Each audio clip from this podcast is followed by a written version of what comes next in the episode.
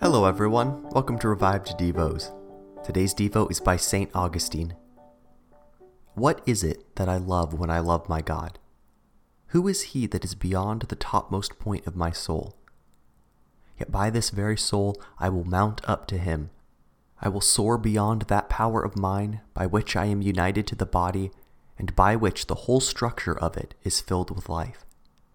Yet it's not by that vital power that I find my God for then the horse and the mule that have no understanding also might find him, since they have the same vital power by which their bodies also live.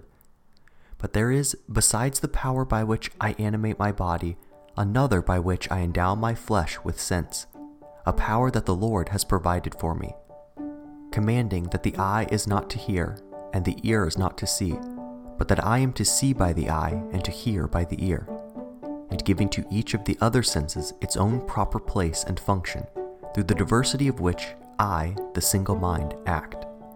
I will soar also beyond this power of mine, for the horse and mule have this too, for they also perceive through their bodily senses.